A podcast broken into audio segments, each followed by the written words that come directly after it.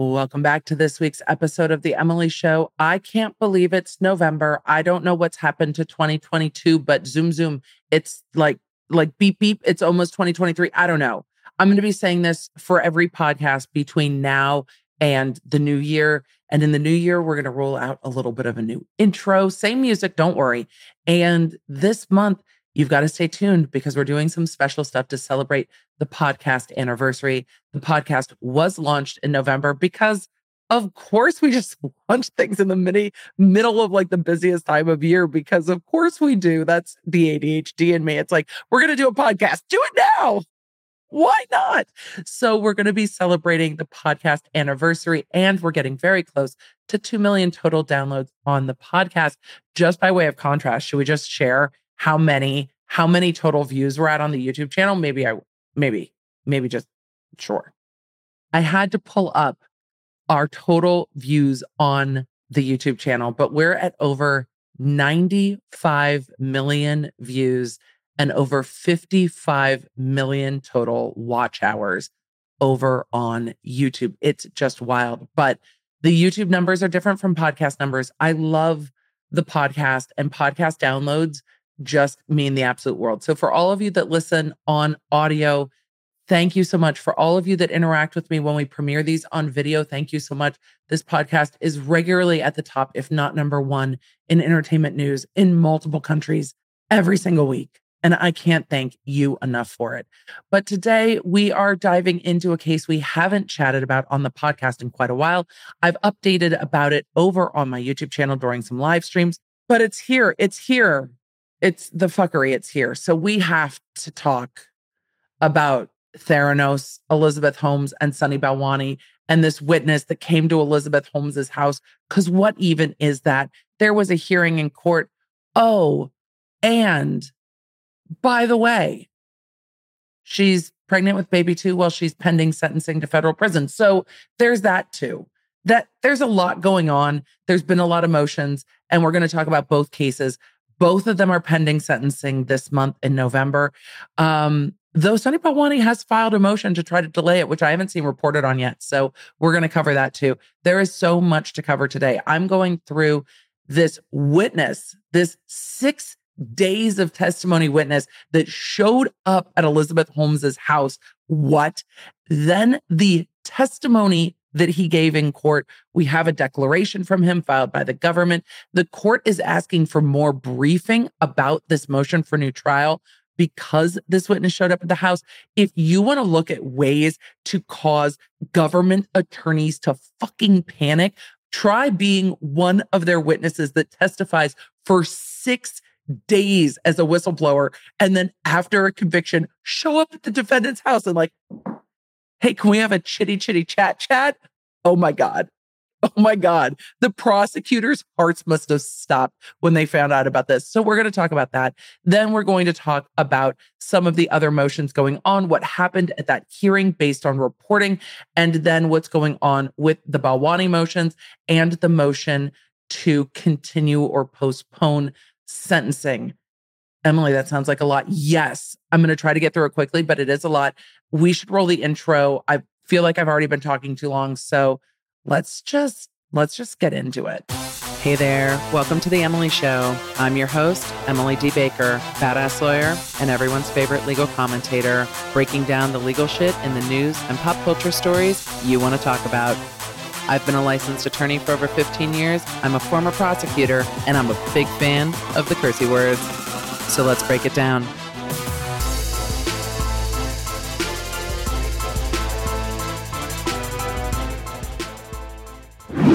I feel like spooky season is barely behind us and it's already time to start thinking about the holidays. And if you're thinking that this is the year to take care of the hair down there, or just to add a little spice to your life or your shower, you need Manscaped. At my house, we love the Manscaped products, including their incredible smelling shower gel. But they just launched a new body buffer, which is a great little scrubber for all your bits and pieces.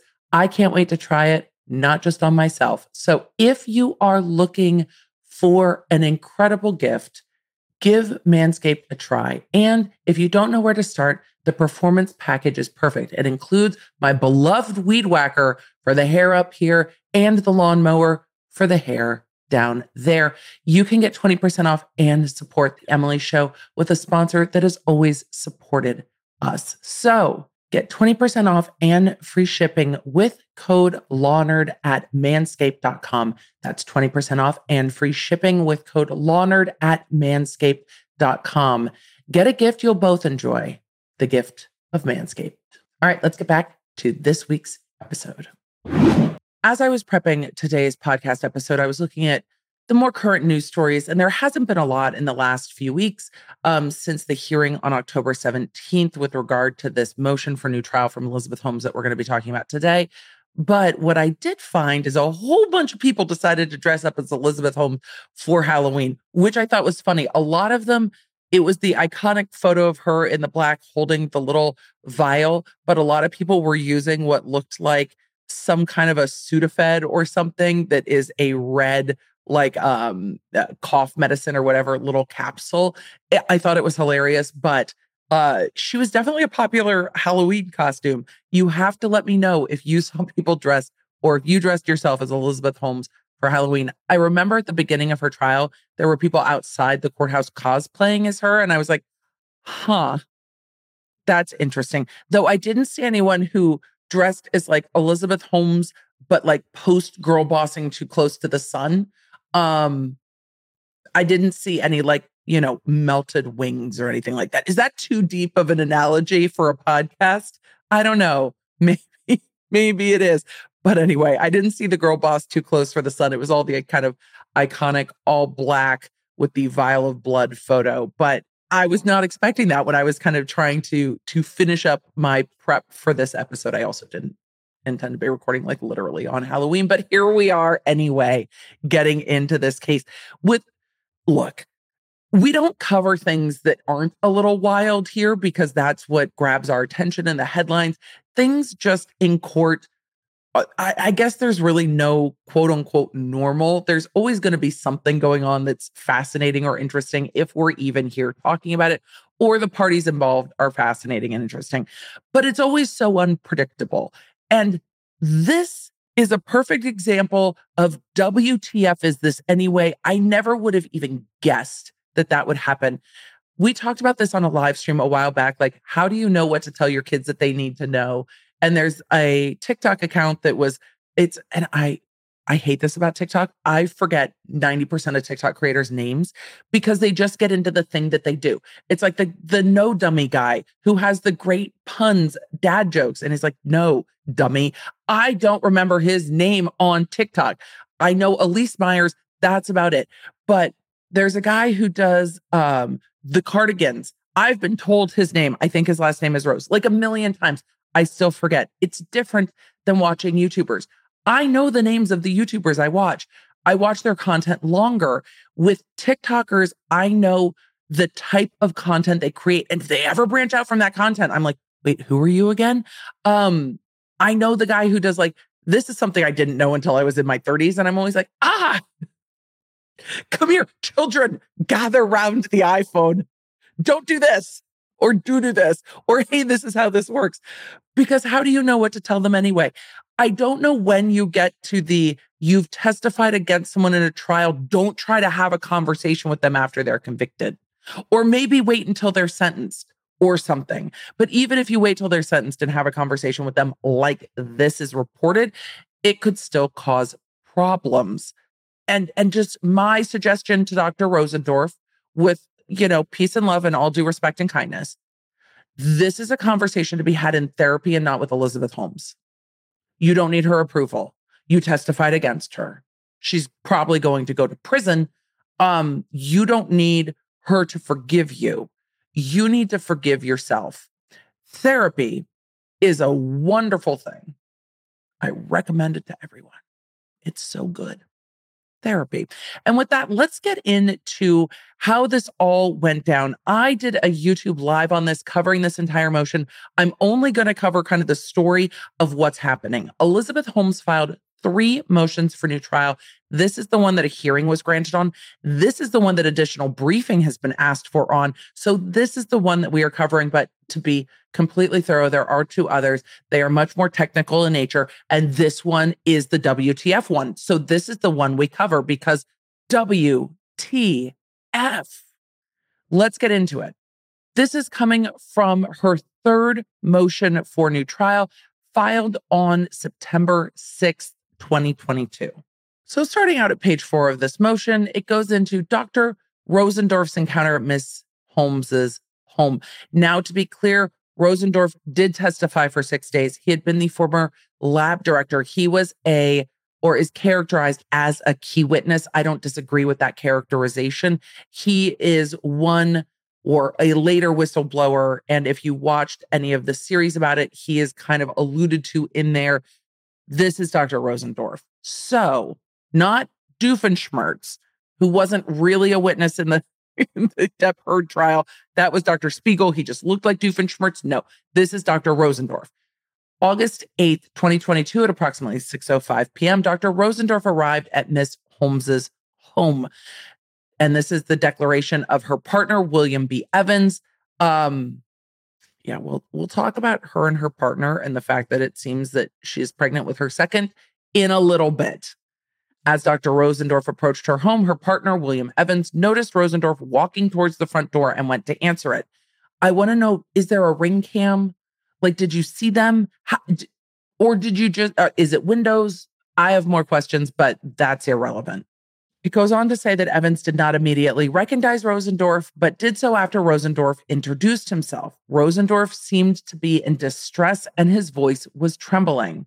His cell phone was open to his camera, although it did not appear he was recording. During this brief interaction outside the front door, Rosendorff repeatedly stated that he needed to talk to Miss Holmes. Evans explained that Holmes could not talk to anyone and that Rosendorff needed to leave. Yeah, especially not a witness in the government's case against her, to which she had already been convicted. Rosendorff attempted to leave the property but was driving the wrong way. Evans approached Rosendorff in his vehicle at the top of the driveway to redirect Rosendorff in the right direction. A second conversation occurred at the top of the driveway with Mr. Evans outside the car at the window and Rosendorff in the driver's seat. Dr. Rosendorff explained that he wanted to talk to Miss Holmes because it would be, quote, healing for both himself and Elizabeth to talk. End quote. He stated that, quote, when he was called as a witness, he tried to answer the questions honestly, but that the prosecutors tried to make everyone look bad, end quote. And that the quote, government made things sound worse than they were when he was up on the stand during his testimony, end quote. Dr. Rosendorff stated that, quote, Theranos was early in his and Miss Holmes's career and that everyone was just doing the best that they could and everyone was working so hard to do something good and meaningful. He stated that he quote felt guilty and that he felt like he had done something wrong, apparently in connection with his testimony in the Holmes case. And he stated that these issues were weighing on him and that he was having trouble sleeping. Shortly before Rosendorff went to Holmes's home, he left a voicemail for Holmes's counsel, her lawyer, Lance Wade. Holmes received that voicemail, or Wade, pardon, received that voicemail at 7:51 p.m. Eastern Time, 4:51 p.m. Pacific, and it lasted approximately 30 seconds. In the voicemail, Rosendorff identified himself and explained that he was calling because, quote, he wants to try to visit Elizabeth at her residence. He would like to see her again, and that he thought it would be quite healing for her and for him. Rosendorff asked if it was possible for Mr. Wade to arrange a visit between Rosendorff and Holmes at her residence, and the attorney did not respond directly, given the ethical restrictions of communicating with represented parties, right? Because the witness had a lawyer. Hmm. The next day, Wade instead contacted the attorney who had appeared at Holmes's trial with Dr. Rosendorff. The attorney responded that there was no need for Mr. Wade to return the call. So that is the circumstance wherein the prior lab director at Theranos, my opinion, seemed to go to Elizabeth Holmes seeking some sort of absolution um, from her, some sort of closure, some sort of forgiveness. You testified against her in federal court. You need to seek forgiveness within, not from Elizabeth Holmes. And it just, again, goes to the personality that we have heard Holmes described as having um, people having this unyielding loyalty to her, people being very drawn to her, and kind of wanting to move mountains to to help her in her mission, being very deeply persuaded by her personality, by her, and kind of the power of her presence and her dream and her ability to pull people in.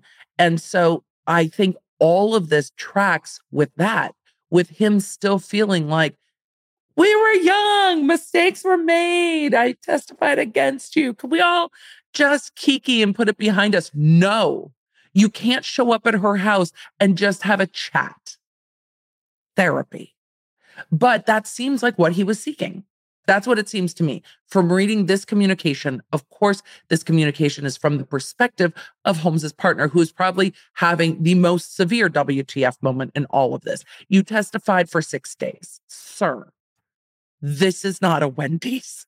What are you doing on my doorstep? And the the audacity to just like roll up on her doorstep and expect her to what? Forgive you? Hug you? Tell you it's going to be okay? What was he expecting? What what a freaking disaster this man has created by trying to seek some sort of closure cuz it would be healing for him you you need to stop putting that on someone else that's on you to heal that's yours you didn't have much of a choice but to testify you had a choice not to become a whistleblower but also i wonder how much of save one own's ass was involved in that because there's often an element of that in federal prosecutions um often an element of save one's own ass by telling the government everything you know immediately. I am not suggesting that that is what you should ever do. This is just an observation. The feds are the feds are very convincing with that. The win ratio is so high. So this is the groundwork for that motion for new trial. And like with most motions, you get the motion for the thing, the opposition to the motion to the thing, the reply to the opposition to the motion to the thing, and then a thing happens. And in this case, motion, opposition, reply, hearing, and then further motions. Let's take a look at the government's reply only in so much as I want to take a look at this witness's affidavit. This is a sworn declaration from the witness, Adam Rosendorff, that says, I, Adam Rosendorff, um, declare pursuant to penal code section, not penal code section, Emily, not California, US code section 1746. I was subpoenaed to testify at the trial of Elizabeth Holmes. I took the stand on September 24th, 2021, and testified for approximately two days of direct examination by the government, including redirect, and approximately four days of cross examination by the defense, including recross. I was also subpoenaed to testify at the trial of Sunny Balwani. I took the stand on April 20, 2022 and testified for approximately one day of direct by the government, including redirect, and approximately one and a half days of cross by the defense, including requa. Requa. No, not like LaCroix, not LaCroix. Recross. During my testimony at Ms. Holmes's and Mr. Balwani's trials, I answered every question put to me completely, accurately, and truthfully to the best of my ability. Nothing I have learned since giving my testimony has changed my recollection of the events I witnessed during my time at Theranos. I stand by my testimony at Ms. Holmes and Mr. Balwani's trials in every respect. The only instruction the government has given me in connection with this case is to tell the truth about the events I witnessed. Right. Because that's exactly what prosecutors do. Tell the truth. Did you write these documents? Are these your things? And then they question. It goes on to say, I have no reason to believe that the government misrepresented or otherwise created a misimpersonation about Ms. Holmes and Mr. Balwani's conduct at Theranos. And this goes directly to the recitation that he said the government tries to make things look bad. Look, the court process is adversarial. There's a difference between misrepresenting things and framing things. The defense is going to frame things one way, the prosecution is going to frame it a different way. That is the adversarial process. So when he said the prosecution made things seem worse, the prosecution was like, is he accusing us of a misrepresentation through these motions? And that I think is why this language is very specific here. But yes, the prosecution does tend to take things and say, look, all of these things add up to crime. So, I mean, I guess when you say it that way, maybe it makes it look bad. Like, because if your perspective is, we were young, we all didn't know, isn't this what everybody does? Then maybe the government saying one plus two plus three plus four plus fraud equals crime. Maybe that's just why. It goes on to say, after clarifying that the government did not misrepresent or create a misimpression, because also ethical boundaries and constitution. Nevertheless, it goes on, I feel compassion for Ms. Holmes and Mr. Balwani, and even more so for the members of their families who were not responsible for their conduct, but will be affected by the punishment they may receive.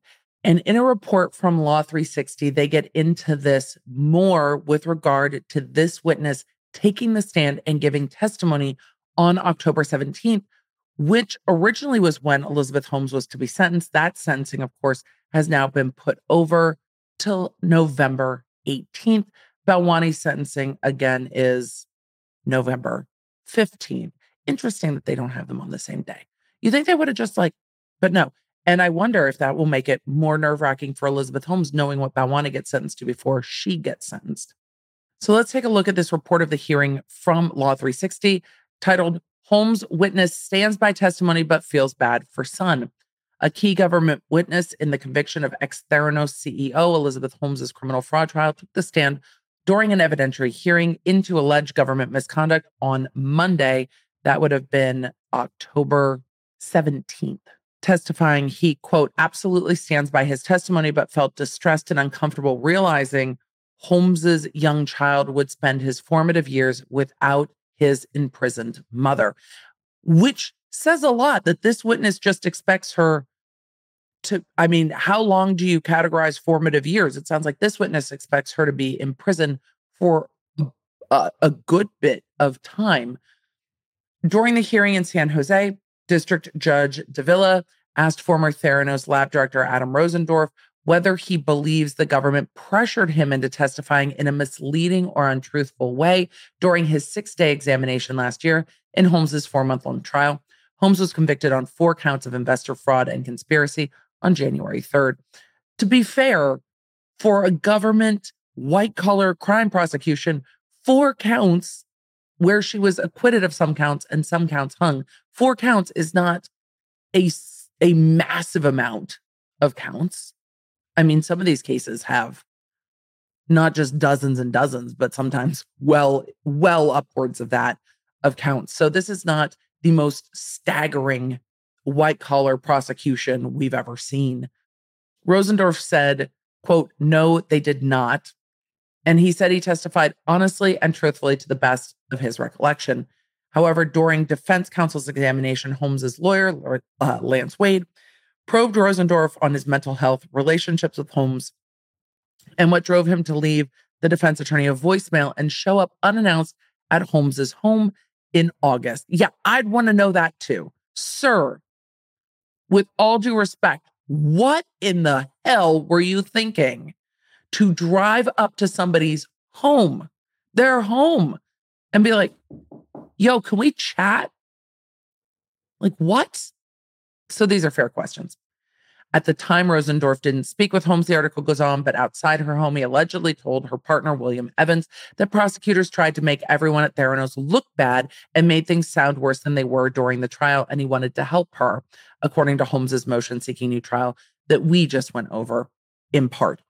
On Monday, Rosendorff explained that he tried to reach Holmes in the months following her conviction because he kept thinking about Theranos's bogus uh, Ebola fingerstick blood test.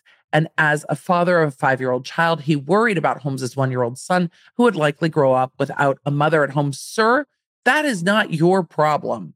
I mean, that sounds really fucking harsh, but that's that's not on you. You told the truth about something that you witnessed. That's not on you. That's not on you. And it goes on to say, it was my understanding that she might be pregnant again, Rosendorff said. I thought by talking to her, I could maybe forgive her, not for her, but for myself. So I could finally put this saga behind me. Sir, therapy for you. Just doc. You don't need to talk to her to put this behind you. You can do that on your own. Um, it does seem she's pregnant again based on all of the photos of her coming in and out of court with a pregnant uh with with a clearly pregnant belly. Um, it does seem she's pregnant with number two. She's being sentenced in a month. She knows this. She knows she was pending this trial when she had her first. She's made these choices. She knows these things. Rosendorff recalled that he told Evans that he felt sad for Holmes's child and expressed sympathy for the rank and file employees whose careers and lives have been significantly impacted by the scandal. Again, how involved were you that you are taking responsibility for this? This is not your responsibility. You were not the CEO or CFO, though I guess as the lab director, at some point, I mean, the reason he's testifying is because he knew that these things weren't working the way she was publicly saying that they were. It goes on to say Rosendorff noted that he did not intend to include Holmes and her convicted co conspirator, Balwani, who faced his own separate months long jury trial, during which Rosendorff testified in his statements. Then don't show up at her house. Even so, Wade asked Rosendorff if he had taken medication and was hospitalized due to mental health issues, citing a September interview in which Rosendorff purportedly disclosed his mental health struggles in the weekly publication, The South African Jewish Report.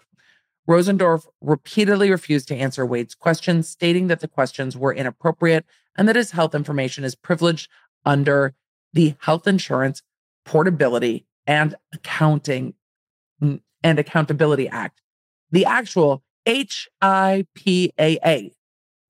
HIPAA. Rosendorff also rebuffed the suggestion that he was having a mental health crisis when he tried to reach out to Holmes in August. My mental state was solid that day, he said. I think that it's fair for a defense attorney to extrapolate those questions from the reported statement, I am losing sleep. I think it's fair to ask, where is your head at if you're losing sleep over this federal trial? which again is a fair thing to do. This is really stressful. You're waiting for me to say, but again, therapy. Yeah. Rosendorff also explained that he may have wanted to expand on his trial testimony and statements to, quote, add meat to bones. But, quote, that doesn't mean I'm changing my testimony or flip flopping at all. So he's like, no, no, I want to tell the whole story. That's not how a trial works. You get to answer the questions you're asked by the attorneys. Quote, to the extent you've made me out to be a liar or inconsistent, my statements are the truth, Rosendorff told Wade. So it sounds like the defense attorney went in hot on these questions. And of course he did. He's fighting for a new trial for his client. Rosendorff also emphasized that he doesn't remember telling Evans that he wanted to help Holmes and he believes only Holmes can help herself. Yep. Like I've said during my coverage of the Darrell Brooks trial, sometimes salvation is your only answer and it more so in the Brooks case than in this case. But when it says only Holmes can help herself, I think that that's probably true. It goes on to quote him as saying, I don't want to help Miss Holmes. He said, She's not someone who can be helped. At this point, she needs to pay her debt to society. When asked about his comments regarding people making money off the Theranos scandal, Rosendorff said, Many people have made a lot of money from this scandal. Okay. Let's start with Hulu and the dropout and all the investigative reportings and the books and the fascination and the podcast today that's sponsored. I mean, yes, people have made money reporting on this scandal. But um, I imagine Elizabeth Holmes also made quite a bit of money when she was there at Theranos flying around on her private jet. I'm just saying. I don't know how much Holmes made. He said, I certainly haven't made a penny off it. No, you made the money when the original thing was happening, not after it all fell apart. Others made money after it all fell apart. You made money while it was ongoing because you worked there. Rosendorff additionally acknowledged that his brother and attorney helped him write his sworn declaration that prosecutors submitted in oppositions to Holmes's new trial motion and said that although he has no idea if prosecutors reviewed his drafts, he stands by his trial testimony. Under examination by the federal prosecutor, Rosendorff acknowledged that he always has been represented by his own counsel, but that he decided to meet with federal agents as a whistleblower, quote, to fully cooperate with the United States government in the interest of justice. I wonder how much that interest was also in saving his own ass, but that is again a valid motivation. Um, though that would have come out during well, maybe not during testimony. If he was never prosecuted, if they were never looking to prosecute him, because ultimately his defense would have been, uh, they're my bosses. And I was just falling in line with what they were doing. And there's enough evidence that they this was a head down problem. This was like a rogue lab director problem. So the AUSA asked, Do you still stand by your testimony? Rosendorff, the witness, added, Absolutely, I do. Rosendorff added that he also stands by his sworn declaration. And he again said there was nothing presented in the government's case that he believes was misleading. Each side has until October 24th to file briefs on the evidentiary hearing, and the judge has indicated he'll rule on the new trial motion shortly after receiving the briefs, which is why I went to look for them today. It's October 31st as I'm recording this, and that is not here yet. I imagine that this ruling will be soon. I imagine that this will be denying a motion for new trial. It doesn't mean this issue won't go up on appeal, but I imagine her sentencing will go forward on November 17th when it is scheduled. Uh, it's already been delayed a month. So the judge delayed it enough to hear this, but didn't delay it more. And I think that's, well, I think that can be taken as an indication, but we'll see. The article goes on to say that earlier this month, the judge vacated Holmes's sentencing date, which had been set for Monday, and scheduled an evidentiary hearing instead into limited but serious questions of whether federal prosecutors engaged in witness misconduct that may have influenced Rosendorff's testimony in light of the alleged comments made to Evans. I think that was absolutely the only option this judge had was to have a hearing on it. It's like in the Maxwell case when that juror gave um gave an interview and said things that weren't in their juror questionnaire. I thought that was a more egregious case than this one. And even then, the new trial motion was denied. So I don't think this motion will be granted. But it didn't stop Balwani from making a motion on the same grounds. The article goes on to say last week, uh, Judge Davila or Davila re- rescheduled Holmes' sentencing for November 18th and denied a new trial bid by Balwani, who is currently scheduled to be sentenced November 15th, as well as Balwani's request to join in the evidentiary hearing that was also denied. That same day, Rosendorff asked the judge to quash Elizabeth Holmes's October 6th demand for his non privileged communications. And that subpoena was quashed, squashed, and done with. Balwani also made a motion for new trial regarding this witness that was denied prior to this evidentiary hearing. Um, but Balwani's been making other motions. Let's finish up talking about Holmes and then we will talk about her co conspirator, Sunny Balwani. Just going real quick to the New York Times. This is an article from October 17th with regard to that hearing that we were just talking about. And they have a few photos of Holmes arriving uh, with her father and her partner. And some of these photos, uh, to me, it seems very apparent that she is pregnant with her second.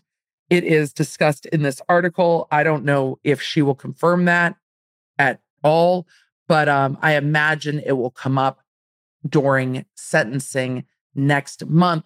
Or if we see a motion to delay sentencing, seeking um, seeking to delay it due to the fact that she is pregnant. But we have not seen that done yet. We have not seen those questions raised. It might come up at sentencing, it might not. It will probably come up at sentencing. Um, or if she's sentenced to a custody sentence, that they will ask that she serve that on home confinement or that she doesn't serve that until after she gives birth. I mean, there will be a lot of requests here. So we will see what happens. But at some point, I imagine that this will be addressed in court. Let's now talk about Sunny Balwani's journey post conviction. But first, a quick word from today's sponsor. Well, tis the season to be way too busy. I know the fall just blends right into the winter and it feels like you don't have enough time. Am I projecting? Perhaps, but it's one of the things that I love about today's sponsor, Green Chef. I've been talking about them for months. They've been such a great sponsor to the show. But not only that, they have provided great meals every single time for our family. We have not had a meal that we wouldn't order again. And we've got some picky eaters up at this house. And today we have a new offer for you from Green Chef that I'm so excited about. Green Chef is a certified meal kit company that provides organic meals, fresh ingredients, and will fit a variety of dietary or lifestyle choices, including just balanced meals or gluten free or vegetarian or vegan or keto or paleo.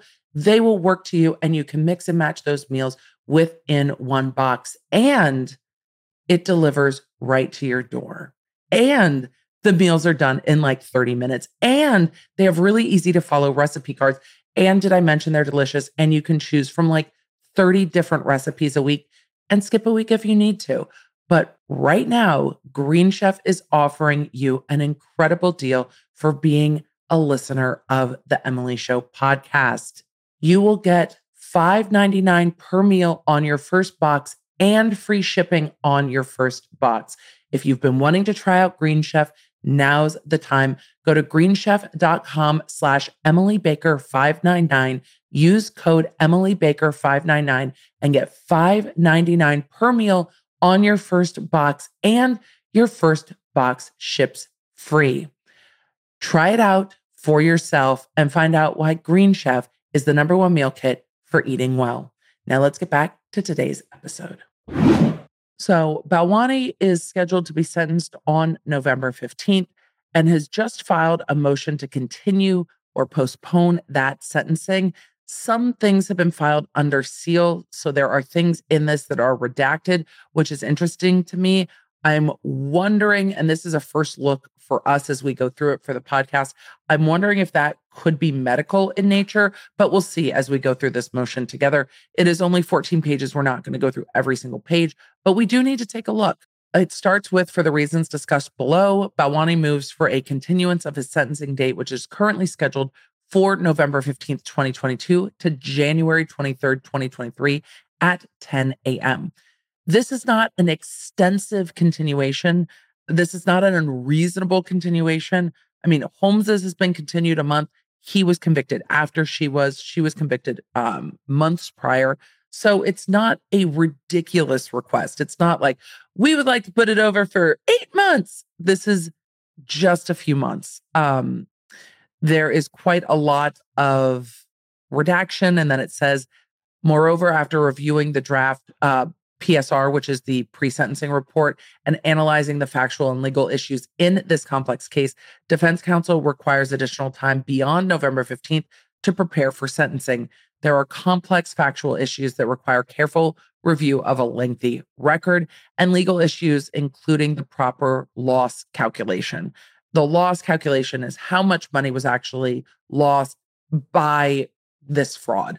It says, in addition, members of Balwani's family, including his brother, niece, and nephew, who often attend trial and reside in Ohio, plan to attend the sentencing to lend emotional support. The family members cannot travel to California in December 2022 due to school examinations in the event the court grants this motion to continue the current November 15 sentencing date. So they're saying, look, a month is not sufficient because of scheduling. That's why we need January it's not uncommon that people want to spend the holidays with families pending sentencing. That's not uncommon at all.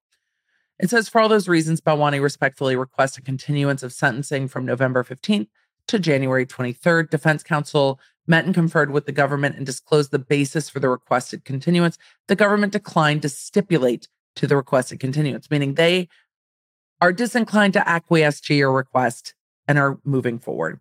It then goes through the factual background, including a lot of things that are redacted, and stating again that they need more time.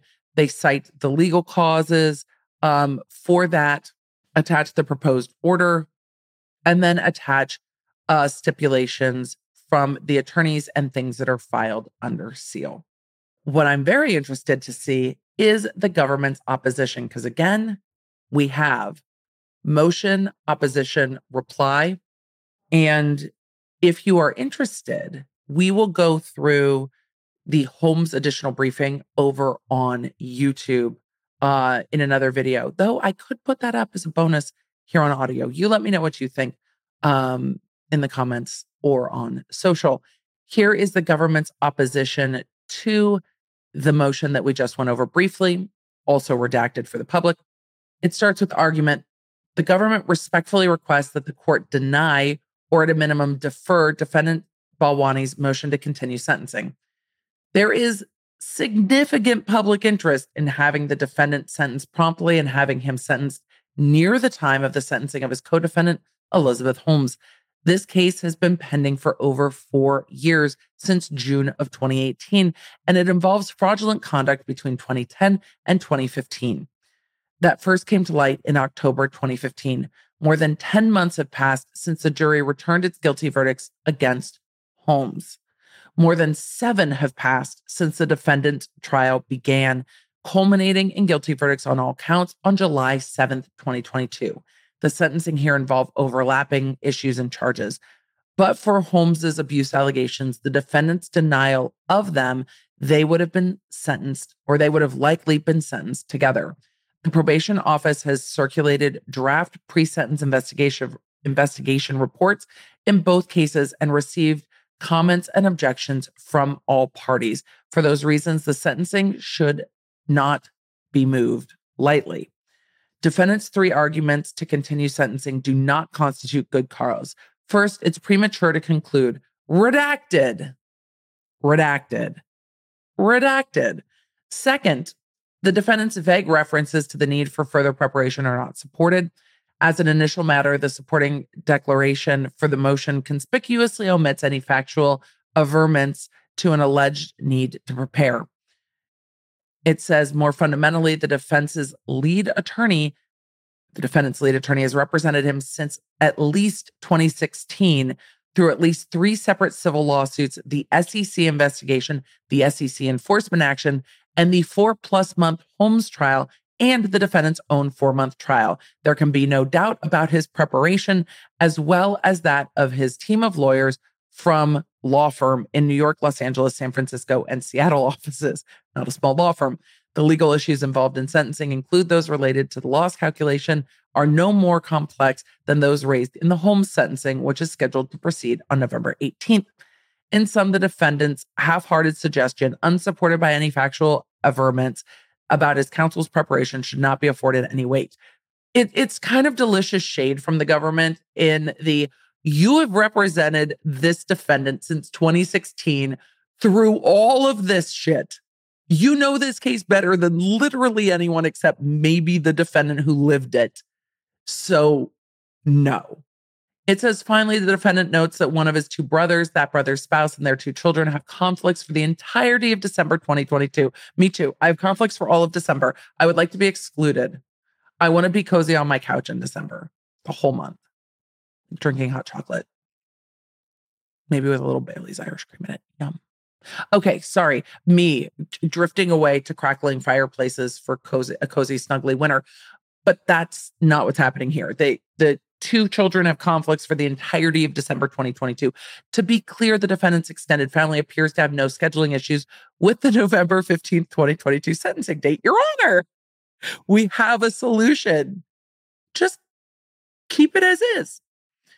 Um, which is a reason to keep the sentencing date, not to move it. Moreover, it's unclear why high school and college tests for the defendant's niece and nephews necessitate their total absence in late November and all of December, let alone the absence of his brother and sister in law.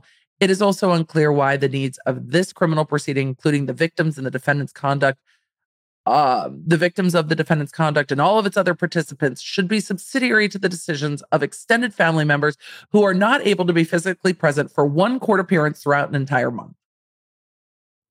I read that poorly, but the shade is also strong.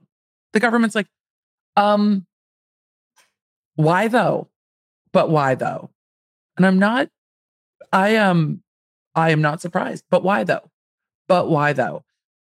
They go on to say, based in part on the draft pre sentence investigation report, the defendant appears to have ample family support from his four other siblings and others and any absent family members are presumably available before and after the sentencing to extend their support. In light of many competing interests involved, a sentencing involving crimes of this significance should not significance should not be pushed back. I mean, I get where the government's coming from, but of course we're going to go to the reply. This might be one of those things where the defense attorneys said, "Sir, the government's not going to agree, but we can always ask. You don't, if you don't ask, you don't get. That's first of all. If you don't ask, you just don't get. I have learned this from numerous people in my lives, but none more brilliantly, none more brilliantly than my friend Allison Byrd. Allison's over at Instagram at I am Allison Byrd, uh, B Y R D. She and I were out to dinner with our friends, um, Warren and Roberto and they didn't have an item on the menu. And that is really what she was ready for. And she looked at the waiter and was like, you know, it would just, I have to ask, but it would just be a delight to have this this evening for dinner. And he was like, well, we can absolutely handle that. We we can do this and we can do this and we can take care of it. And she goes, that would just that would be delightful. That would make my night. We asked about something else too. And the waiter's like, yeah, we'll get it taken care of.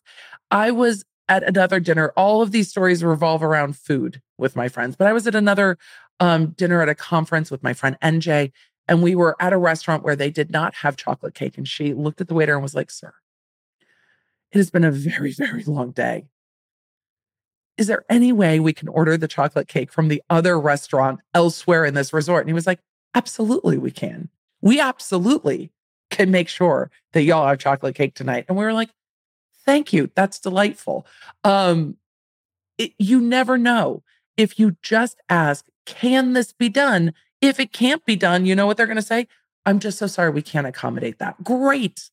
Thanks for letting me know. Figured I would ask because if you don't ask, you don't get. This might very well be Sunny Balwani saying, Look, man, I would really like to not be sentenced until after the holidays. Can we just ask? Okay, let's ask the government. The government's like, No, what I'd like to do is be done with this case before the holidays. When we're done with 2022, I want to be done with this case. This case has been in boxes in my office for four years plus. This is conduct going back to be predating 2010. I want to be done. I want to be done. I want the name Theranos out of my mouth. I want to close this chapter of my life. And I want these boxes out of my office. So, what I'd like to do is sentence these defendants before the holidays. I would like to sit down and, and just not have this still on my plate with all of my other prosecutions. Thank you. I want it to be done. So they asked the prosecution, the prosecution said what we're not going to do. And now we get their reply. So let's take a look at that. Was that was that way too much? It might have been a little extra for the podcast. You know, sometimes we get sassy. Introduction Mr. Balwani has shown good cause to continue his sentencing hearing to January 23, 2023. The government gives short shrift to the effects of redacted and the need to adequately prepare redacted for the most important day of Mr. Balwani's life. I mean, that's fair, but also there's a lot of victims here who didn't get to prepare for what happened. It happened. The government faces no prejudice from the requested continuance. They do. They really don't want to carry this into the new year with them. That is purely my speculation. It's educated speculation, but it's speculation nonetheless. It said the government faces no prejudice from the requested continuance, which would lead to a sentencing date for Mr. Balwani closer in time to his jury's verdict than Miss Holmes' sentencing will be to her own. Your Honor, she got more time.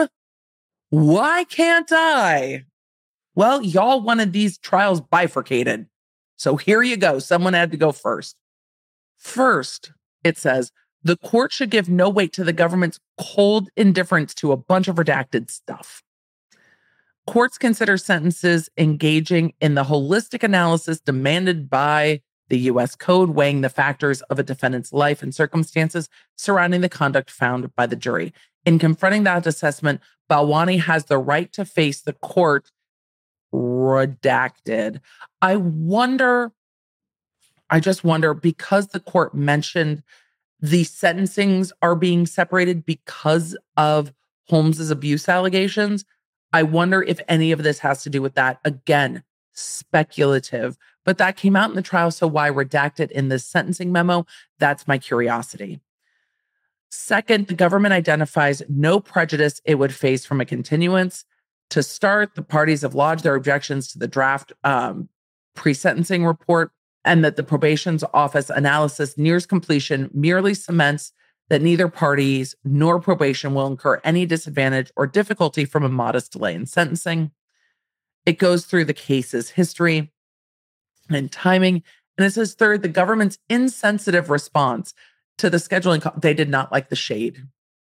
Nope. Not at all. Not at all.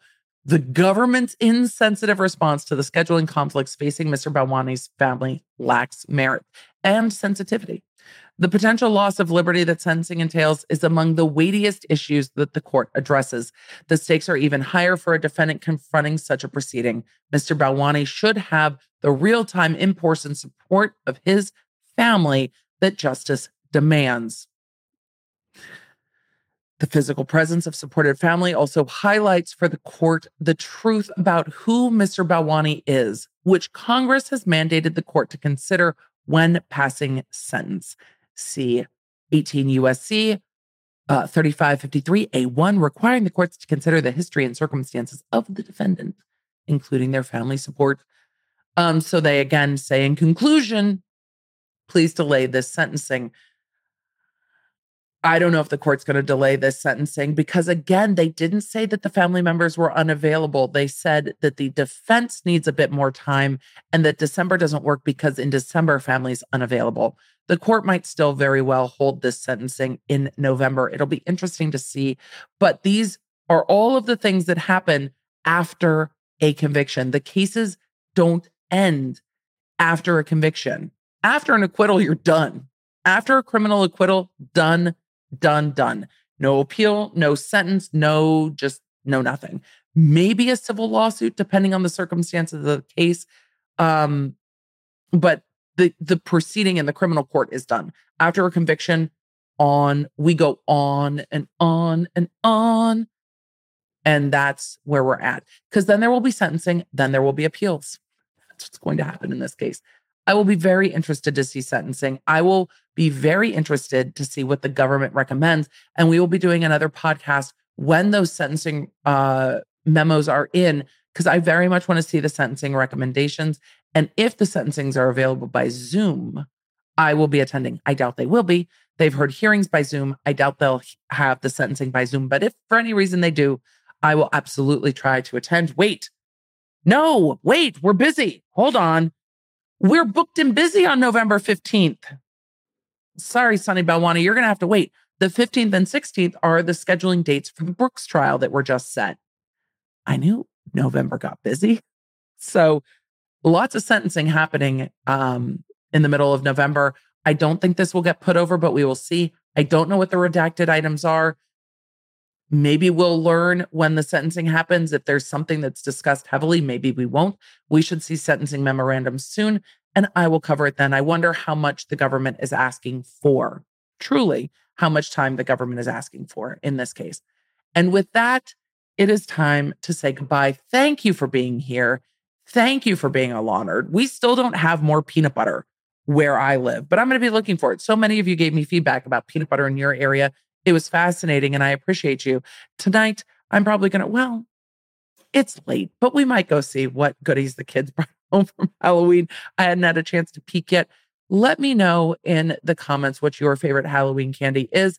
Um, you know, I love I love a candy corn. I'm one of those that loves candy corn. I do. I will take no I accept zero candy corn slander for our international audience. This comes up every year. You're like, "What in the world is candy corn?"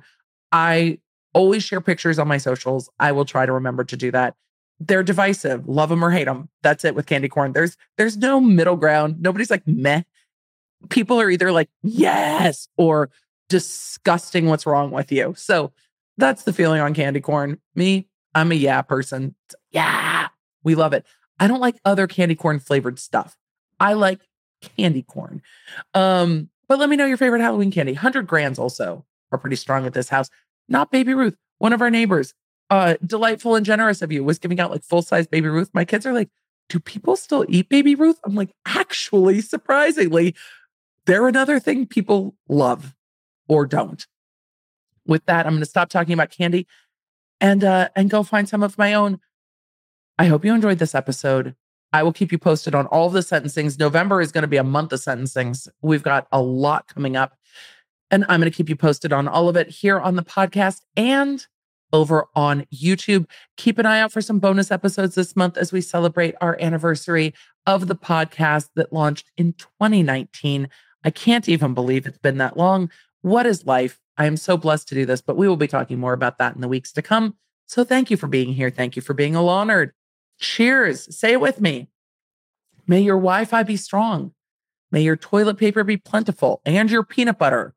May your, may your Thanksgiving dinners not cost a fortune due to the fact that there's a turkey shortage due to avian flu. Like, I can't even. I can't even. I can't even.